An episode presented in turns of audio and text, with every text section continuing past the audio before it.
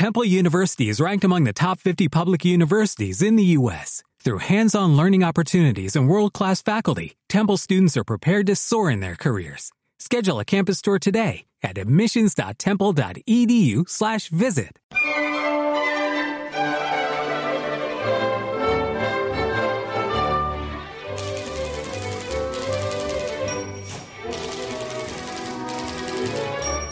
La librería de Bego Beristain.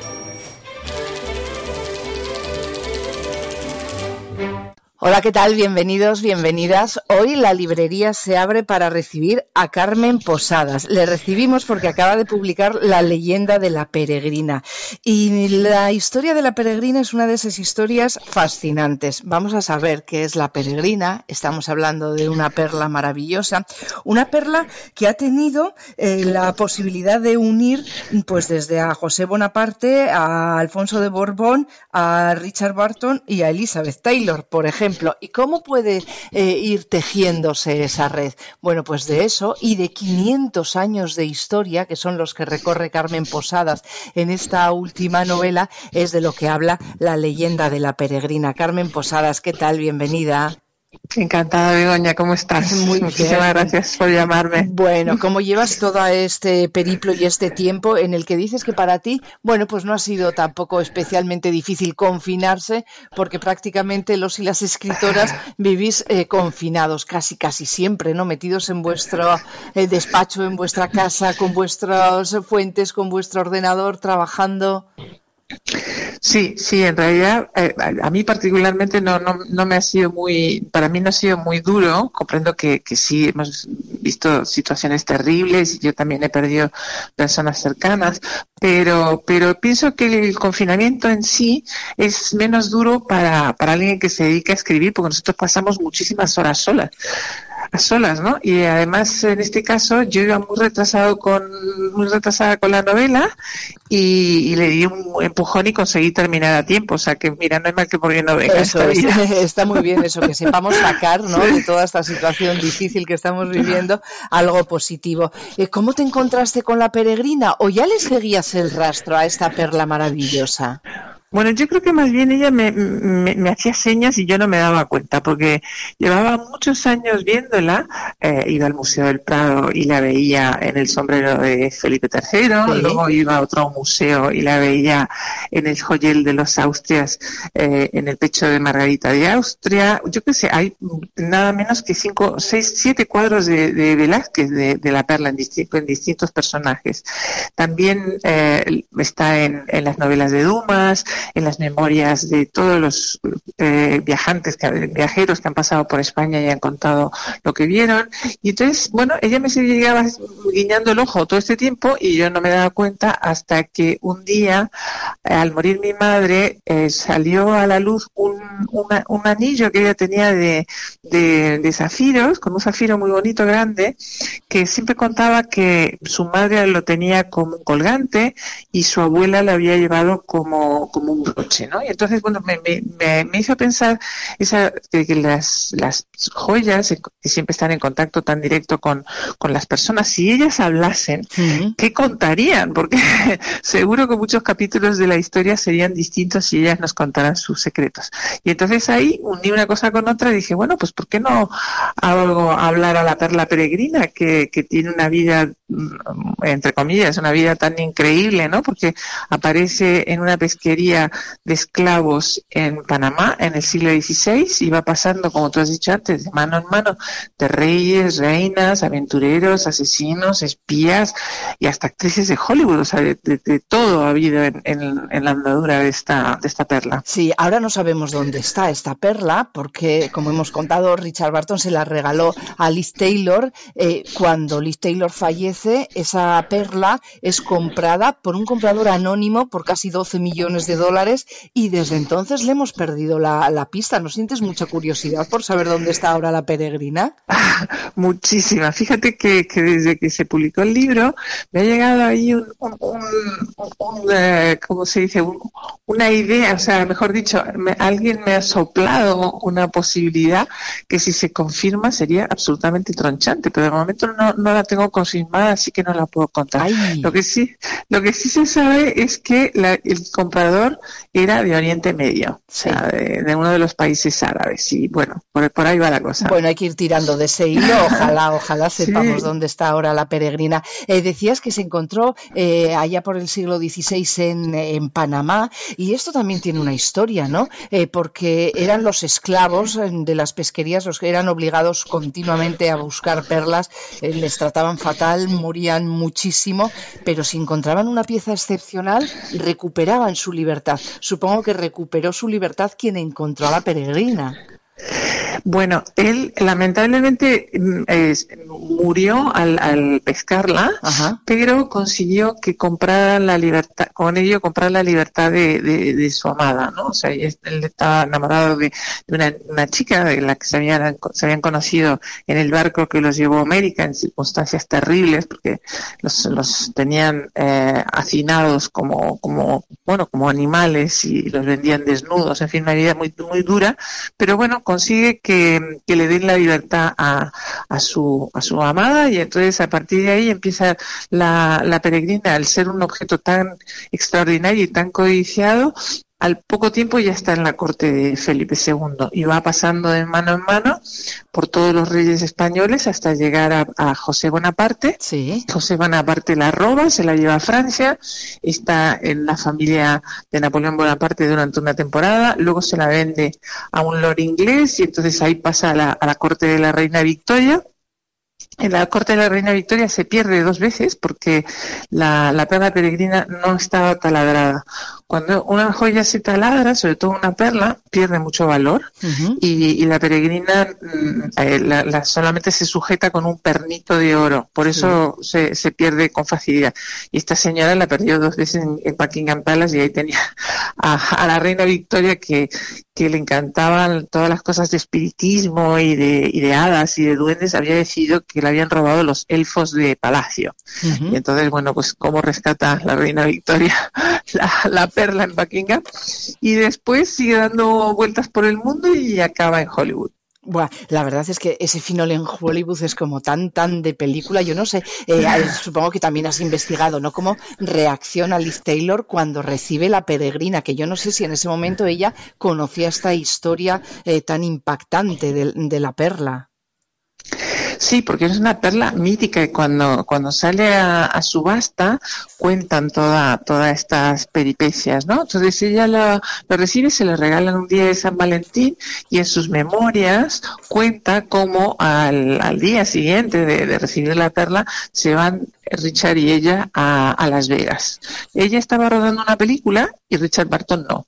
Entonces, por lo visto, cuando él no rodaba, se ponía de muy mal humor. Y entonces estaban en una suite ahí en Las Vegas, en, en, eh, en en, una suite fantástica del Hotel César y, uh, y Elizabeth Taylor deja a Richard Barton enfadadísimo en el salón y se va a su dormitorio y se pone a, probar la perla con distintos vestidos. Y se lo prueba con uno y se lo pide, prueba con, prueba con otro y otro y un momento dado mira y la perla ha desaparecido.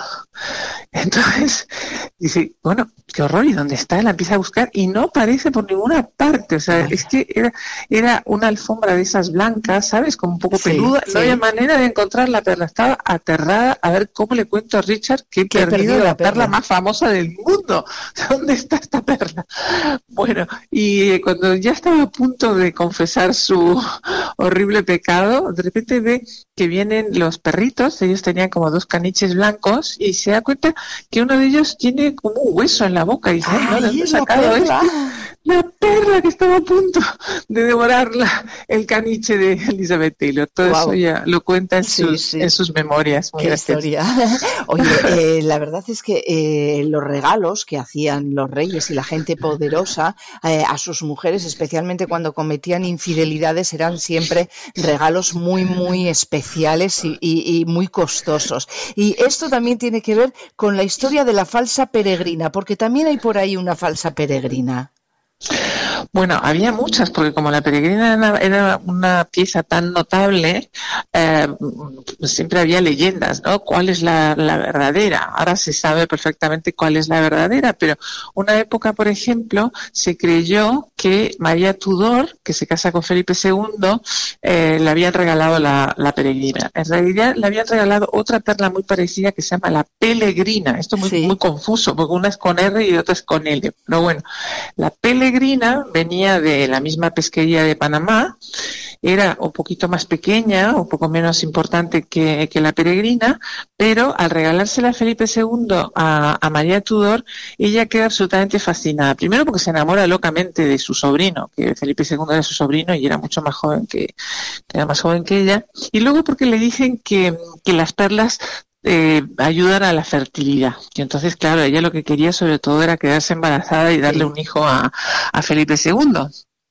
Bueno, por dos veces se supone que queda embarazada, o menos eso cree ella, pero era un embarazo histérico, ¿sabes? Ah, Entonces, la pobre se había hecho toda la ilusión de que estaba embarazada e incluso eh, se, bueno, se había hinchado el vientre, o sea, que, que, parecía que estaba embarazada, pero, pero eran embarazos histéricos. Y ella, a pesar de todo, sigue confiando que la perla le va a dar fertilidad y muere con esa perla en, el pecho. Esa perla luego vuelve a la familia real española porque eh, la hermana de María Tudor, que es la reina Isabel de Inglaterra, se la devuelve Felipe II, sigue en la Casa Real hasta que Felipe IV, más años más tarde, se la regala a su hija cuando se casa con eh, Luis XIV. Entonces ahí entra en la corona francesa y la tienen todas las reinas hasta María Antonieta, llega la Revolución Francesa y esa perla la roban. Y acaba en Rusia en manos de la madre del príncipe Yusupov, que es el asesino de Rasputín.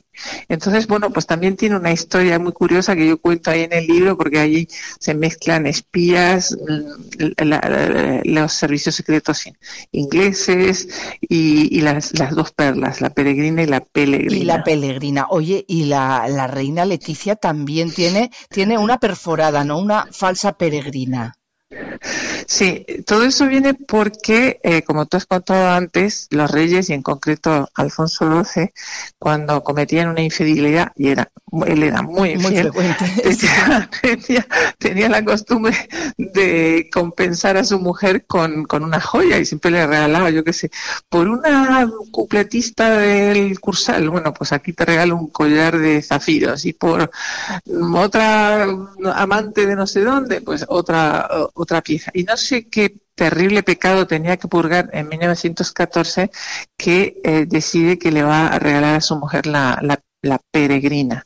La peregrina que, como te he contado antes, ya eh, no estaba en la Casa Real, sino que la tenía una lady inglesa. Pero en ese momento sale a la venta y el joyero encargado de la transacción le escribe a, Alfonso XIII y le dice, sé que esta perla eh, ha pertenecido a la Casa Real y se la ofrezco con tanto dinero. Y entonces Alfonso XIII dice, uy, esto está carísimo.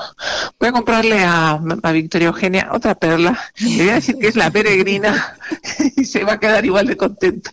Y en efecto, le regala otra perla que, que es la que tiene actualmente la, la reina Leticia, que es un poco más gorda, bastante menos importante y está taladada. Bueno, pasan los años y el año 1969, cuando ya Victoria Eugenia está a punto de morir, de repente abre el periódico y ve la noticia de que sale a la venta la famosa perla peregrina. Y dice, ¿cómo que sale a la venta? Si la peregrina la, tengo, yo, la regaló mi marido.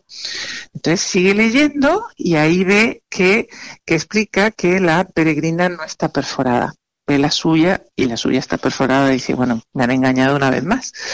Como no quiere que eso se sepa, porque ella consideraba sus joyas casi como heridas de guerra, ¿no? Porque claro, era la única compensación que tenía de este, de este marido tan infiel, pues decide que va discretamente a comprar la, la perla. Entonces le pide a Alfonso de Borbón Dampierre que es su nieto favorito, que vaya a, a Nueva York y que puje por, por la peregrina. Pero no, no, o sea, no alcanzaron el precio eh, que se pedía y al final la compró Richard Barton. Ajá. Bueno, ¿cómo te lo has pasado, Carmen, investigando todo esto? Porque yo supongo que has tenido que devorar libros, investigar, viajar, eh, pero que habrás disfrutado cada minuto de esa investigación porque has ido descubriendo eh, cosas que, que son historia, pero que además son muy novelescas.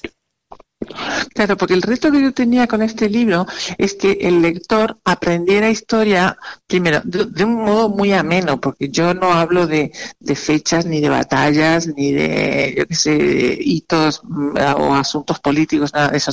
Yo lo que cuento es la parte humana de la historia, ¿no? La intrahistoria, que es la que explica la, historia con, mayúscula. Entonces, eh, pues me ha divertido mucho descubrir cómo era Felipe II en la intimidad y cómo, cómo se portaba con sus mujeres, o, o, todas las perrerías que le hicieron a, a la mujer de, de, Carlos II el hechizado para que quedara embarazada. Sí. Misión imposible, porque claro, el pobre señor era, era completamente impotente, o sea que por mucho que, le, dieran pócimas a ella no había nada que hacer. Y, y entonces, como te digo, eh, investigando mucho, por lo mejor de un libro solo sacaba una anécdota, pero no me importó, primero porque, como tú dices, me divertió mucho y segundo porque todo sirve, ¿no? Entonces, a lo mejor de un libro solo sacaba una anécdota, pero me ayudaba a, saber cómo hablaba la gente en, esa época, porque la gente no habla igual en el siglo XVI que en el XVIII, que en el XX, ¿no? o también las costumbres o las curiosidades y así es como, como está escrita esta novela para que la gente tenga la sensación que está mirando por el ojo de la cerradura de la intimidad de todos estos personajes conocidos. Oye, has descubierto muchas cosas eh, de la historia y también de la historia nuestra y más cercana, ¿no? Eh, me ha sorprendido eh, eso que ese descubrimiento de que Francisco Franco le pasaba una pensión a Victoria Eugenia y esto.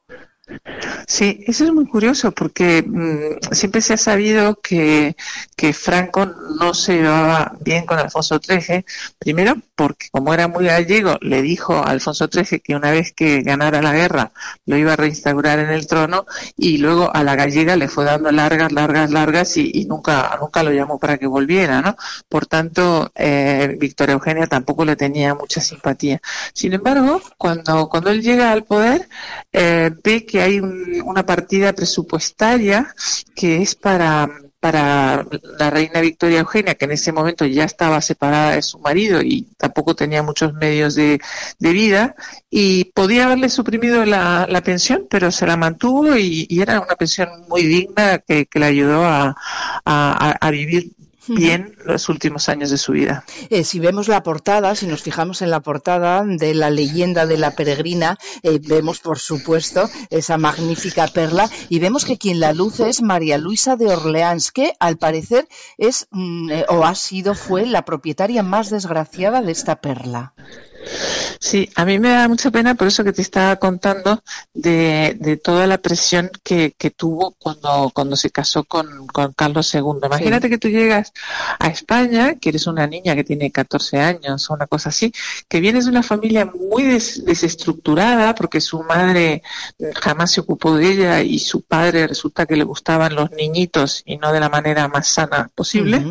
Y entonces viene a España y ella está dispuesta a a, querer de alguna manera ese engendro que le toca por marido, porque el pobre Carlos II el hechizado era mm, el producto de una consanguinidad completamente suicida. Sabes que los, los reyes de España se casaban con princesas austriacas siempre en la casa de Austria y entonces mm, eran todos primos entre sí, recontraprimos, era casi un incesto aquella, ¿no?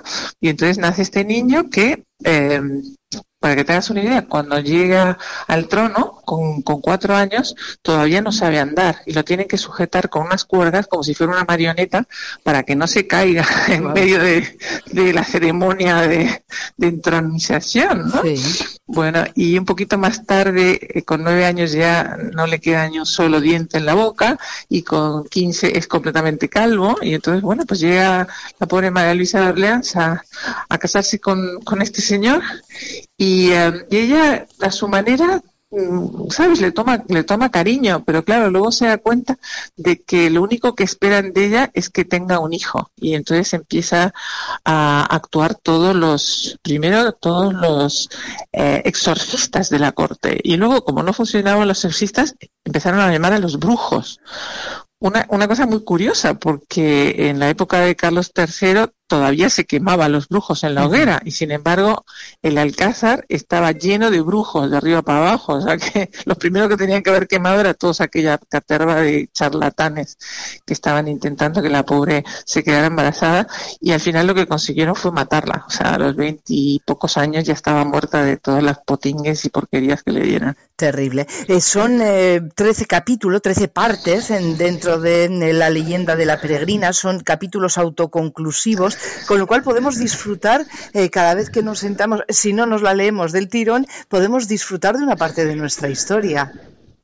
Sí, esa era un poco la, la, idea, que el lector aprendiera historia de una manera muy amena, por, por eso que te cuento, ¿no? Porque al fin y al cabo la historia se entiende si uno entiende las pulsiones humanas, las miserias, los amores, los desengaños. Y entonces al, al ver a, a, todos estos personajes desde el punto de vista más humano y personal, pues nos ayuda también a entender la historia con mayúscula. Bueno, pues la historia con mayúscula que la entendemos, parte de ella, a través de la leyenda de esta perla maravillosa, se titula La leyenda de la peregrina. Es la nueva novela de Carmen Carmen Posadas y nos quedamos con muchas ganas de que siga investigando y que dé con ese hilo eh, que ya está siguiendo y en el que vamos a poder descubrir dónde está la peregrina ahora, ¿no? Sería la verdad es que, eh, bueno, pues una, una noticia importante, ¿no? Para todos quienes, los que habéis hecho este seguimiento de esa perla maravillosa. Sería una noticia bomba, pero bueno, yo estoy aquí cruzando los dedos para que se confirme lo, lo que me han contado. Bueno, pues en cuanto te lo confirmen, Carmen,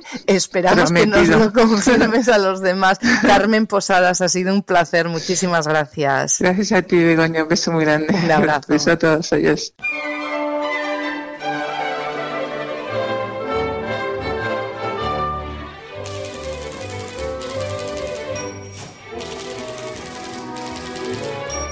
La librería de Bego Beristain.